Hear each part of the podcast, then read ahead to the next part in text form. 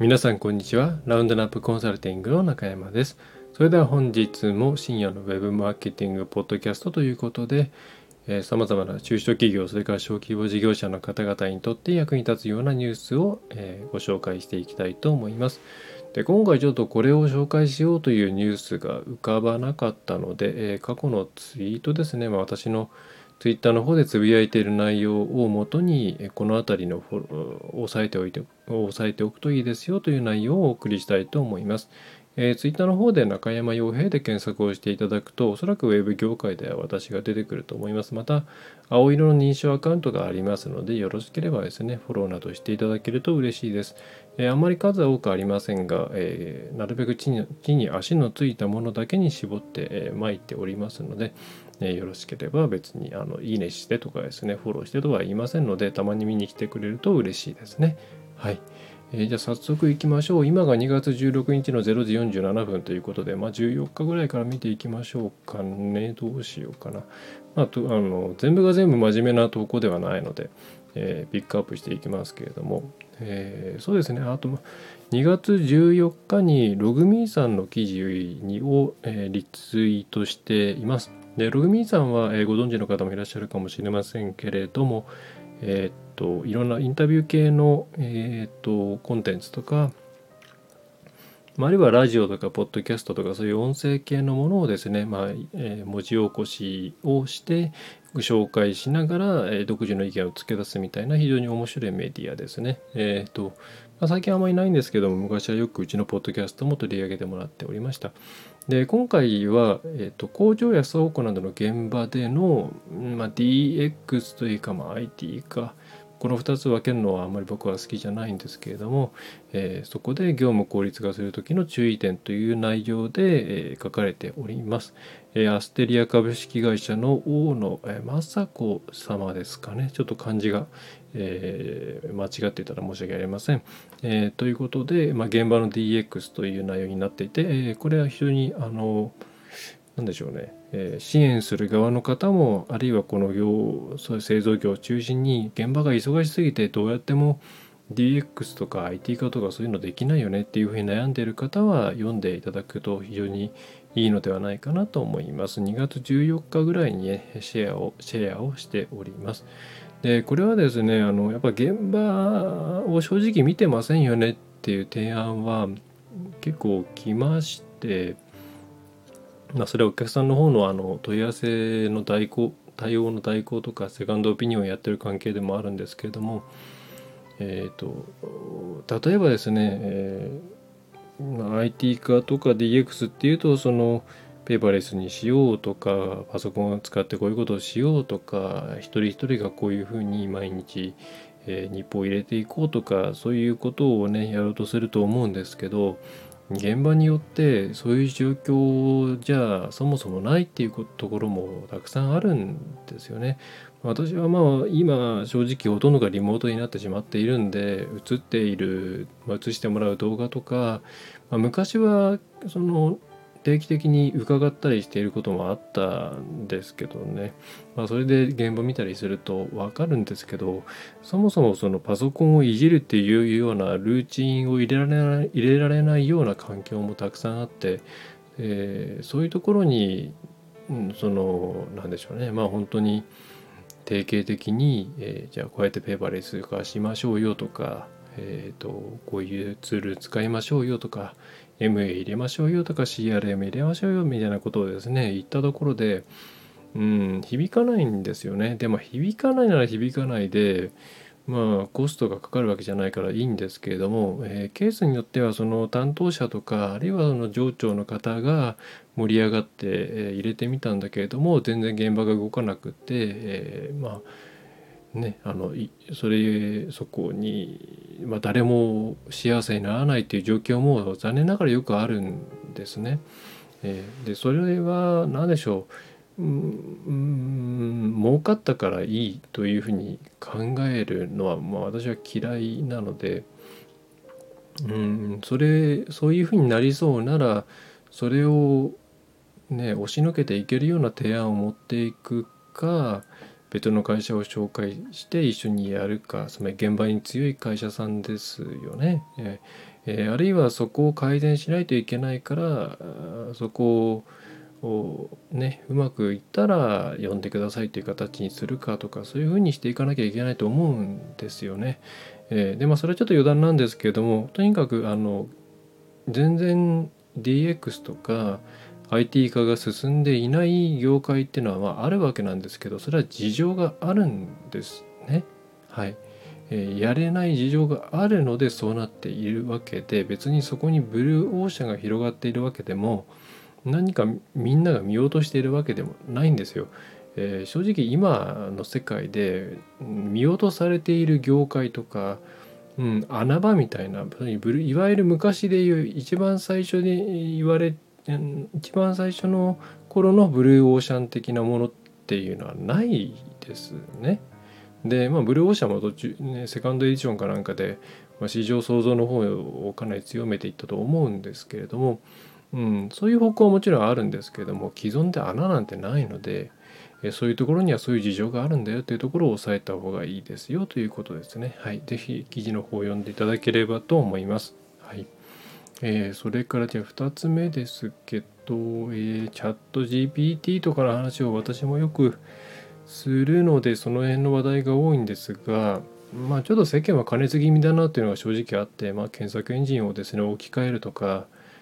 はですね、えー、それは多分使ってみれば分かるんですけどうんないですねと私は思ってます。それはあの検索行為で一つの答えで満足するわけないと思うからですね。だって皆さん Google にフィーリング I'm feeling lucky ってあるのご存知ですかね。検索ボタンの横にうんとまあその検索キーワードで確か一番私もほとんど使わないからうる覚えなんですけどもともとはその検索キーワード何かを入れた時に一番上のサイトかな？に直で行くような機能だったと思うんですけど、ま、なんで未だに残ってるか分かりませんが、まあ、ほぼ皆さん知らないし使わないじゃないですか。でモバイル検索とかだとそもそもボタンがないですし、まあ、それはいらないからないわけですよね。えー、なのであの選ばないっていうことがうん結果としていいのかもしれないんですけれども検索体験というくくりで、ね、考えるとやっぱり人間こう検索していろんな情報を取捨選択してその中で自分で選んだっていうそのプロセスが大事だと思うんですね。えー、と考えるとチャット GPT みたいなチャットボット検索がそれを全部おまとめしてうん満足度を上げられるかっていうとまあないだろうなっていうのが正直なところなんですね。まあ、皆さん Google ね品質が良くない良くないとか言いますけれどもそれはそういう人が Twitter に書いてるだけで書いてない人の大半はですねそれなりに納得している、えー、と思うので、まあ、私はそのチャットとチャット検索と従来の検索の、面っていうのは、まあ、併存するだけじゃないかというふうに思っています。まあ、オペラとか、まあ、Bing にね続くようにチャット系の検索を入れていますけれども、まあ、基本的にはそれは話題作りとかねオペラなんて本当に忘れられ知らない人も多いんじゃないですかね。えー、まあ、そういうところが入れてきてるんじゃないかとまあちょっと申し訳ないですけどもそう思ってます。はい、皆さんもチャット GPT ちょっとですねいろいろ盛り上がりすぎで、えーと、一部の本当にハマっちゃう業界例えばその、うん、サイエンス業界とかが特にそうなのかなの人がすごいいろんなことを持ち上げるのであのなんかもうどんどんどんどん期待値が上がってるんですけど、うん、そそんなにそんなに今の時点であのなんでしょうね、えー、そこに、えー、オールインしない方がいいと思いますけどね。はい。まああの半分、えー、巷で今まあ今年ずっと多分盛り上がると思うんですけどまあそその使うっていうことはしてほしいんですけどあのあまり乗り切らない方がいいと思います。はい、ちょっと言い方がぼやっとして申し訳ないんですけどまだまだこれからあと社会はついてきてないですね。はいまあ、Google がどう出るかっていうのも微妙なとこだと思ってます。Google は多分出したくなかったと思います。はいえー、ということで、えー、っとこれき、え昨日、まあ、日付で言うと15日ですねに、えー、っとチャット GPT 広告業界への影響というところでそんな感じのことをちょっとコメントしていますね。まあ、過去いろいろあのポッドキャストとかでもメルマガでも書いていてメルマガももうチャット GPT とかチャット AI とかですねのタイトルにすると明らかに開封率が落ちるので多分皆さんちょっと飽きてるなとは思うんですけどね。うん、えっ、ー、とそれからですねえっ、ー、と中小企業白書の話を昨日、シェアしています。えーまあ、賃上げですね、えーと、ユニクロをはじめいろいろ大手は賃上げをしているんですが、まあ、中小企業は賃上げ正直厳しいじゃないですか。でまあこれは大手のまあね企業活動というものを外からうんたらかんたら言うべきことではないんですが、まあ、どんどん大企業中堅みたいな、まあ、体力を持っているところと、まあ、体力はあるかもしれないけれども現状でそんなに体力をえーまあ、体力というか、まあ、例えば資金の部分をですね削ってい、えー、きたいと思う中小企業っていうところですね。うんここの差がどんどん離れていきますよね。で離れていくとまあやっぱりこれコロナ禍でもそうでしたけれども皆さん大企業に入りたいわけですよね。えー、それは安定性もあれば、まあ、例えばそのリモートになったらすぐにリモート対応できるような会社の体制があるとかで、まあ、そもそもどんどん離れていたところにえダメージを受けまくっている中小企業が賃上げできない中で大企業が賃上げしていくっていう流れになっているので、え人材の取り合いがまあより激しくなり人材の充足率がまあ中小企業はこれからどんどんどんどん厳しくなっていくのはもう確定だと思います。じゃあこれで中小企業が賃上げしましたって言ったら相当インパクトのある賃上げをしてる会社じゃない限り後出しじゃんけんで上げてもあのインパクト薄いですからね、えー、まあ、かなり厳しいかな、まあ、例えばユニクロみたいな話題性あるところが上げる前に上げていればちょっと違ったかもしれませんけれどもでも賭けですよねというのは正直ありますね。なのでもう基本的には中小企業小規模事業者の方々は人が足りなくなったら正規雇用というよりは、えー、まあ、内部の業務効率化であったり、えー、うまくその、えー、何でしょうね賃金以外のものを払わなくてもいい、まあ、つまり外外部のアウトソーシングとか、えー、外注さんとかそれから、まあ、そういうサービス、まあ、うちもそうですけどもそういうサービスですよね。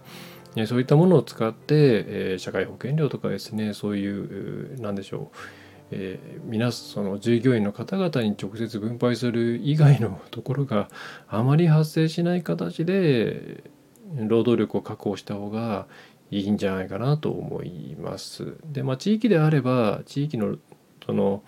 え、活用できていない労働力っていうのは確実にあるのでまたそういうものを活用することによって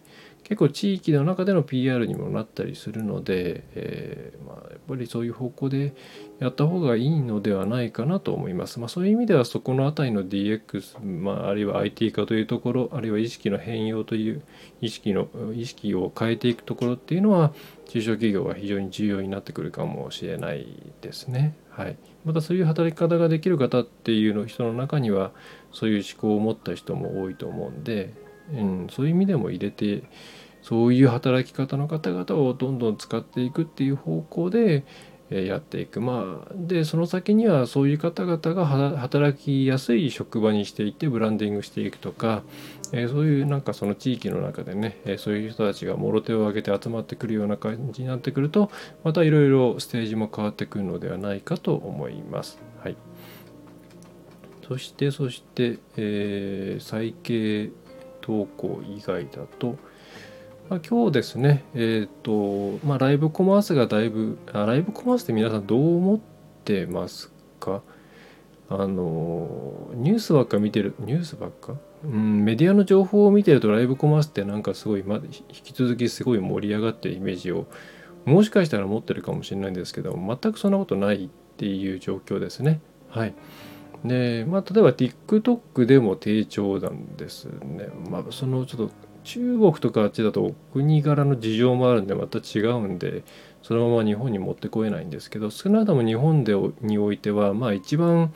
うんなんかうまくそういうのがハマりそうな TikTok でも低調そして、えーま、去年 Facebook の方でのライブコマースの機能が止まりましたけど、えー、一応今年の3月16日、まあ、1ヶ月後ですねにインスタのライブの方で、えー、ライブコマースの機能ってもともとインスタないはずんですけど一応ショッピングタグをつける機能があったんですね。そのライブをやった後に今回ご紹介紹介した商品はこれだよっていうのがポンと出てきてそこで買えるっていうショッピングタグ機能っていうのがあったんですけど、まあ、それも終了するということで、まあ、基本的にはグローバル、まあ、日本に限らずグローバル的にライブコマースってちょっと投資する価値はあんまりないよねという状況になっていると考えてください。えー、まあ、例外がもしかしたら中国チャイナだけなのかもしれませんがそれ以外の国でそこで伸ばしていくのはちょっと厳しいんじゃないかなというふうに思います市場全体がちょっと冷めつつある感じがしますね。はい、ということでそれの記事を、えー、サーチエンジンランドの .com の方ですね、えインスタントグラム is ending its live shopping feature in March ということで、えー、記事を紹介しています。ぜひ Google 翻訳かなんかを通じて、えー、読んで実態を知っていただければと思います。はい、なんてこと言ってるともう20分ですね。はい。じゃあ最後に、えっ、ー、と、ゼルダの新作の話もしたいんですが、それはしないで、えっ、ー、とですね、えーまあ、これはまあ小ネタではありますが、えーと、あの Google のマイビジネス、まあ、今はビジネスリスティングっていうんですけれどもでインサイトっていうのありましたねそのどれぐらい検索が見られてとか、うん、どれぐらい露出してとかどれぐらい電話番号タップされてとかそういうのあったと思うんですけどあれの、まあ、API ですねえーまあ、直で管理画面で見ている方には影響はないんですけどあのそれのそのローカル SEO、まあ、日本でいうと MEO のツールを使っている方はそのツールの提供元がその API の変更に対応しているかっていうのを確認した方がいいと思います。えー、その今までの Google えー、確か Google マイビジネス API っていうですね、まあ、データを引き出す、えー、入り口みたいなのがあるんですけどそれが使えなくなって新しく、えー、とですね Google マイビジネスインサイト API っていうですね新しい入り口に切り替わるんですね。でそれが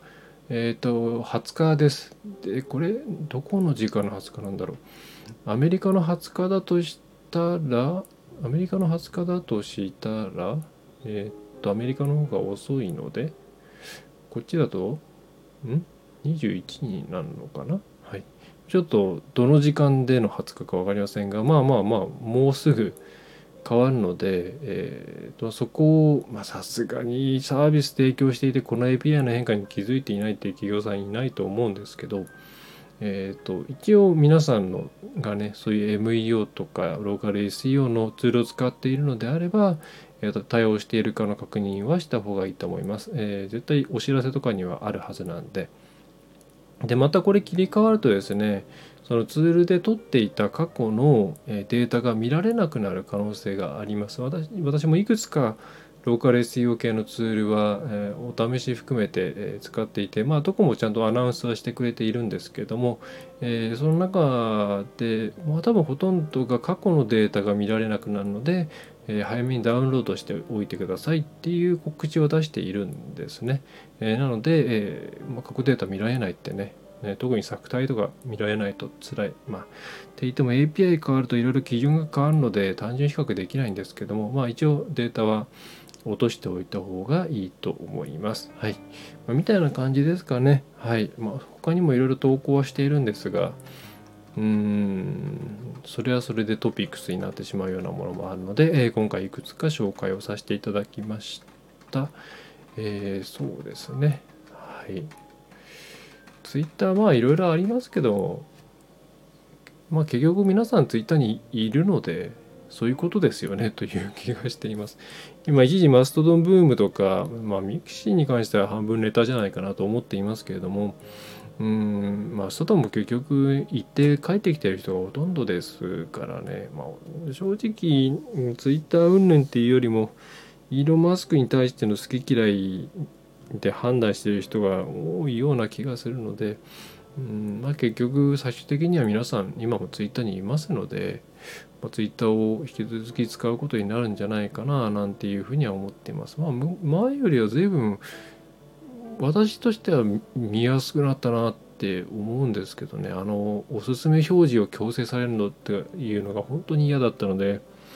うん、いかにもそういうちょっとお小遣い稼ぎとか怪しいアカウントのがいっぱい出てきたりするんで本当に嫌だったんですけど、まあ、今はフォロワーフォローしている方の投稿だけが見れるっていうふうに固定できるので、えー、まあ、それだけでもすごいいいかななんて思ってますけどね。はい皆さんはどうでしょうか、えー、皆さんの感覚でそこは判断していただければと思います。もちろん他の SNS に行ってもいいと思います、まあ、私一応マストドンの方にも同時投稿はしているんで、まあ、もしよろしければ、えー、ご連絡じゃないな。マストドンの方で確か SEO. チャットサーバーにいるのでえ名前で検索していただくと出てくるんじゃないでしょうかと思います。はい。えー、それでは今回はこんな感じでちょっと雑談風味で恐れ入りますが終わりにしたいと思います。えー、引き続き、まあ、よろしければ Twitter の方もフォローなんかしてしていただけると嬉しいです。えー、それでは最後までお聴きいただきましてありがとうございました。えー、中小企業、小規模事業者のウェブの活用をサポートしております。ラウンドナップウェブコンサルティングの中山がお送りいたしました。では次回もよろしくお願いいたします。Thank you.